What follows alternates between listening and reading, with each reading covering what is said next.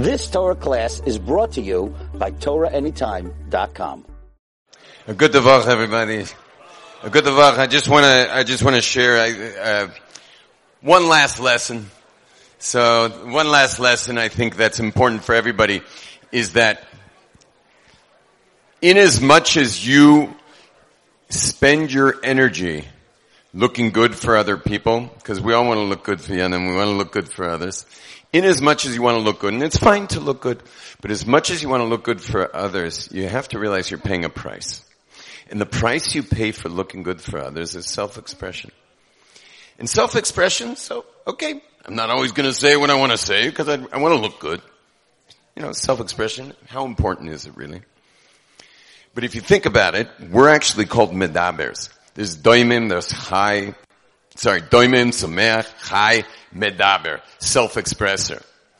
So I'm not sure how much I want to let go of my self-expression to look good for others. And what would happen to society altogether if everyone was so busy looking good that none of us really stood up for what was right? So perhaps looking good can also be a price that our society pays. Because everyone's so busy looking good that, you know, things can really fall out pretty big. Because everyone was looking good, no one wanted to stand up and say something. So one of the prices we pay for looking good for others is that we lose our self-expression, but self-expression has two parts. Part A of self-expression is saying, speaking up, and part two of self-expression is what's your life about? What's your mission on earth? Each one of us has a mission on earth, but I can have a room, I've had rooms, 50 men in the room, and I ask them, raise your hand if you know what you're here for. And I don't mean because every Jew has two missions. He has the Jewish mission, but he also has the Jewish mission. Meaning what are you here for specifically? And so, so many people are busy looking good that they never figured out what their mission was. They never figured out what they actually stand for.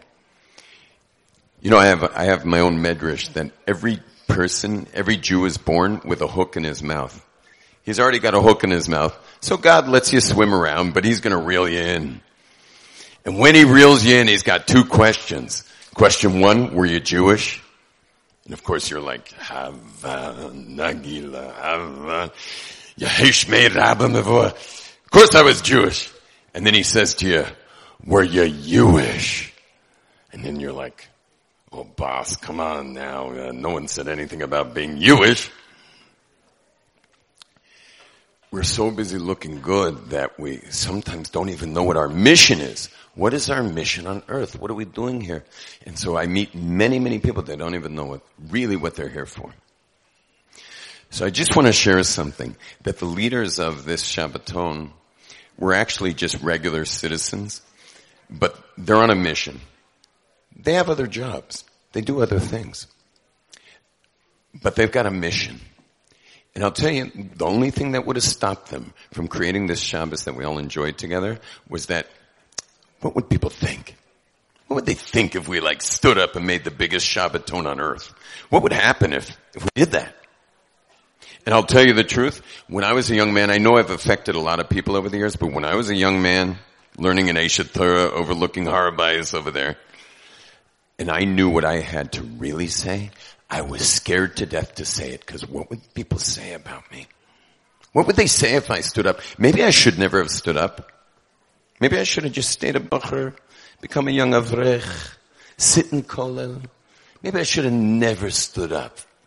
But what would the world be like if I never stood up? Because I was so busy looking good. The price for looking good is very big, but I want to just share with you, here's the big takeaway. You, who are you more worried what he thinks of you? Someone playing big or someone playing small? Who do you more worry when he thinks of you? Like if you think of the people around your table, if you had someone at your table who's an Avrech Kailo and another guy at your table who's, who's, who's owns like skyscrapers in Manhattan and he drives a, a Range Rover with Carmel leather seats. Who are you more worried what he thinks about you? The Avrech or the businessman, the answer is the businessman. The reason why is because he's playing big. The bigger he, people play, the more you wonder what they think of you. But what have you been doing? Everyone put on your Gemara cup for a second. Ladies, put on your husband's Gemara cup. The bigger someone plays, the more you worry what they're thinking. But what have you been saying all these years? You've been saying, I better play small because what would they think? I better play small because what would they think? When in fact, if you look at your life day to day, the bigger people play, the more you wonder what they think. Play big. Play big. Stop playing small because what would people think? No one's thinking. When you play big, play big, then they'll wonder what you think, not vice versa. Thank you very much.